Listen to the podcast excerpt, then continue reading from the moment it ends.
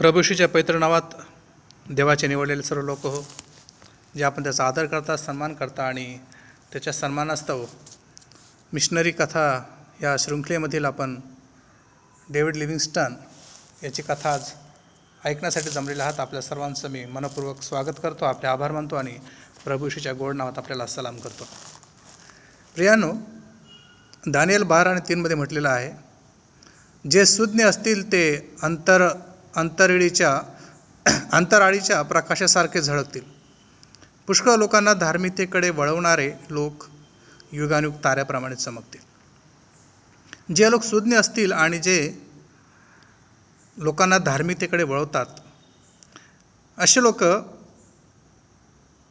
अंतराळात चमकणाऱ्या प्रकाशणाऱ्या ताऱ्यासमान युगानुग चमकतील असं म्हटलेलं आहे.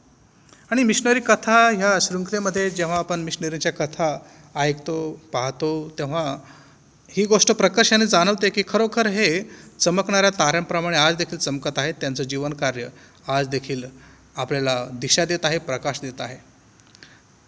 ते ह्या जगात असताना त्यांनी अनेक हाल अपेष्टा सहन केल्या असतील. त्यांचं कदाचित मरण अनेक आजारांमुळे किंवा कठीण परिस्थितीमुळे झालं असेल. त्यांनी खडतर असं जीवन ह्या प्रवास जीवन ह्या पृथ्वीवर ते जगले असतील. परंतु आज त्यांचं नाव एखाद्या तेजस्वी ताऱ्यांप्रमाणे आहे. त्यांची ओळख तेजस्वी ताऱ्यांप्रमाणे आहे. इतिहास त्यांची नोंद घेत आहे आणि आपण त्यांना आज वाचतो आहोत आपण त्यांना ऐकतो आहोत त्यांच्याविषयी आपण आज सर्च करत आहोत. एवढं महान कार्य ह्या लोकांनी करून ठेवलेलं आहे. पहिले करिंथ तीन आणि आठमध्ये म्हटलेल्याप्रमाणे लावणारा व पाणी घालणारा तो एकच आहे. तरी प्रत्येकाला आपापल्या आश्रमाप्रमाणे आपापली मजुरी मिळेल. जो झाड लावतो आणि जो झाडाला पाणी घालतो कदाचित झाड लावणारा रोपटं लावून निघून जात असेल. पाणी घालणारा नंतर त्याला काही काळानंतर पाणी घालतो वाढवतो त्याची निगा वेगळाच कोणतरी राखतो. पण हे सर्वजण प्रभूमध्ये एक आहेत आणि प्रत्येकाला ज्याने झाडाचं रोप लावलं त्याला त्याने त्या झाडाला पाणी घातलं त्याला देखील आणि ते झाडाची निगा ज्याने नंतर राखली त्याला देखील प्रभूकडनं फळ मिळणार आहे त्याला त्याची मजुरी मिळणार आहे असं वचन आपल्याला सांगतं. आणि म्हणून दुसरे करेन नऊ आणि सहामध्ये दिलं आहे की हे ध्यानात घ्या की जो हात राखून पेरतो तो त्याच मानाने कापणी करेल. जर तुम्ही हात राखून पेरणी केलेली आहे तर तुम्हाला भरपूर पीक मिळणारच नाही. तसंच जर तुम्ही सेवा करताना हात राखला आहे तुम्ही काही गोष्टी टाळल्या आहेत किंवा तुमचं शंभर टक्के योगदान सेवेत दिलेलं नाही तर तुम्हाला शंभर टक्के प्रभूकडनं आशीर्वाद किंवा नावलौकिक किंवा त्याचं चांगुलपण किंवा शाबासकी मिळणारच नाही. ते पारितोषिक मिळणारच नाही. पण ज्या संतांनी किंवा ज्या मिशनऱ्यांनी ज्या प्रभूसेवकांनी आपलं शंभर टक्के योगदान सेवेमध्ये दिलं आपलं जीवन समर्पित केलं आपले परिवार समर्पित केले अशा सर्वांना प्रभूने तेवढं भरपूर असं उत्पन्न किंवा असं भरपूर त्यांना फळ दिलेलं आहे त्यांची त्यामाने त्यांनी कापणी केलेली आहे. वचन सांगता तो त्याच मानाने कापणी करील आणि जो सढळ हाताने पेरतो तो त्याच मानाने कापणी करेल. जो हात राखून पेरतो त्याला तशीच कापणी करायची आहे आणि जो सढळ हाताने पेरतो त्याला तशीच कापणी करायची आहे. आणि वचन प्रगटीकरण बावीस आणि बारामध्ये म्हटलेलं आहे पहा मी लवकर येतो आणि प्रत्येकाला ज्याच्या त्याच्या कृत्याप्रमाणे देण्यासाठी माझ्याजवळ वेतन आहे. प्रभू म्हणतो मी लवकर येतो आणि प्रत्येकाला ज्याच्या त्याच्या कृत्याप्रमाणे देण्यासाठी माझ्याजवळ वेतन आहे. वेतन म्हणजे आपलं पारितोषिक किंवा आपला पगार. आणि प्रियांनो मिशनरांनी हे वचन खूपच सिन्सिअरली किंवा गांभीर्याने घेतलं असं आपण म्हणू शकतो. आणि म्हणून प्रभूसमोर जाण्यासाठी त्यांनी आपलं जीवन समर्पित केलं आणि आपले कृत्य असे केले अशी पेरणी केली की त्यांना भरपूर कापणी करता येईल. त्यांनी अशी कामं केली की त्यांना भरपूर मजुरी मिळेल. त्यांच्या त्या कार्यामुळे त्यांच्या त्या सेवेकार्यामुळे ते आज अंतराळात चमकणाऱ्या ताऱ्यांप्रमाणे वचनात म्हटल्याप्रमाणे युगानुग चमकत आहेत. आणि त्या चमकत आहेत. अशा अशाच एका चमकणाऱ्या तारेची आपण आज गोष्ट ऐकणार आहोत. त्या ताऱ्याचं नाव आहे David Livingstone.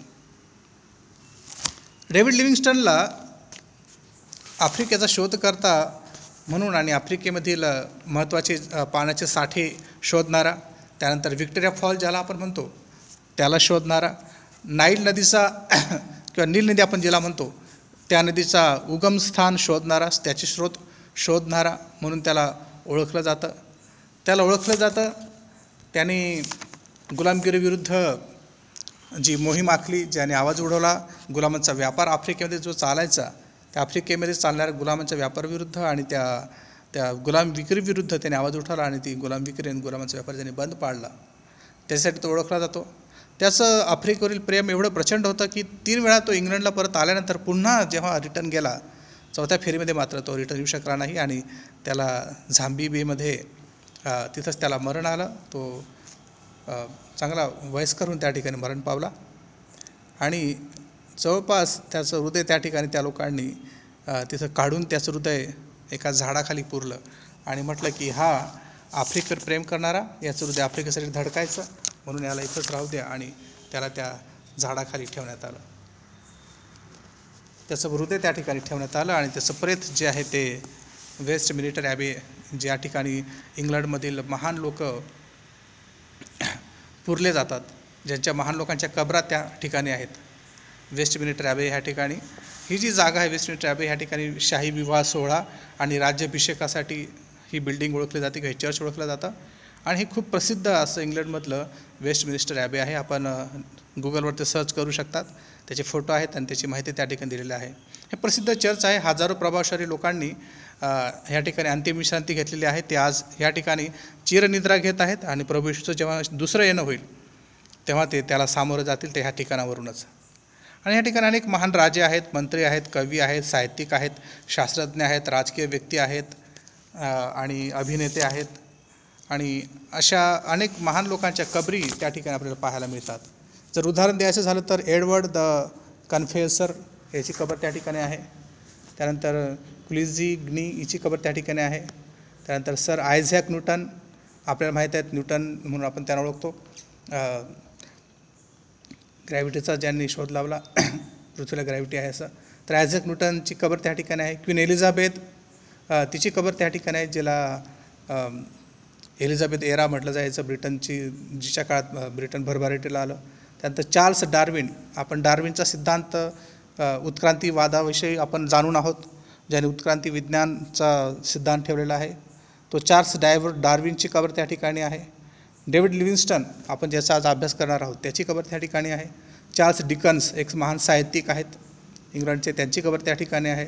Doctor Samuel Johnson त्यांची कबर आहे. जेफ्री चौसर यांची कबर त्या ठिकाणी एक इंग्रजी साहित्याचे ज्यांना वडील म्हटलं जातं इंग्रजी साहित्यामध्ये वडील जेफ्री चौसर यांची कबर त्या ठिकाणी आहे. त्यानंतर जंगल बुक्सचे जे लेखक आहेत इडॅड किपनीस यांची कबर त्या ठिकाणी आहे.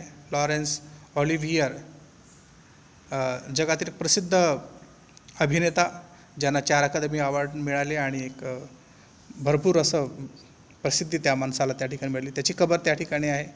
आफराबेन ही सतराव्या शतकातील ब्रिटिश नाटककार कवी आणि अनुवादक असे अनेक शेकडो महान लोकांच्या कबरी वेस्ट मिनिस्टर अबी ह्या ठिकाणी आहे आणि त्या महान लोकांच्या कबरीमध्ये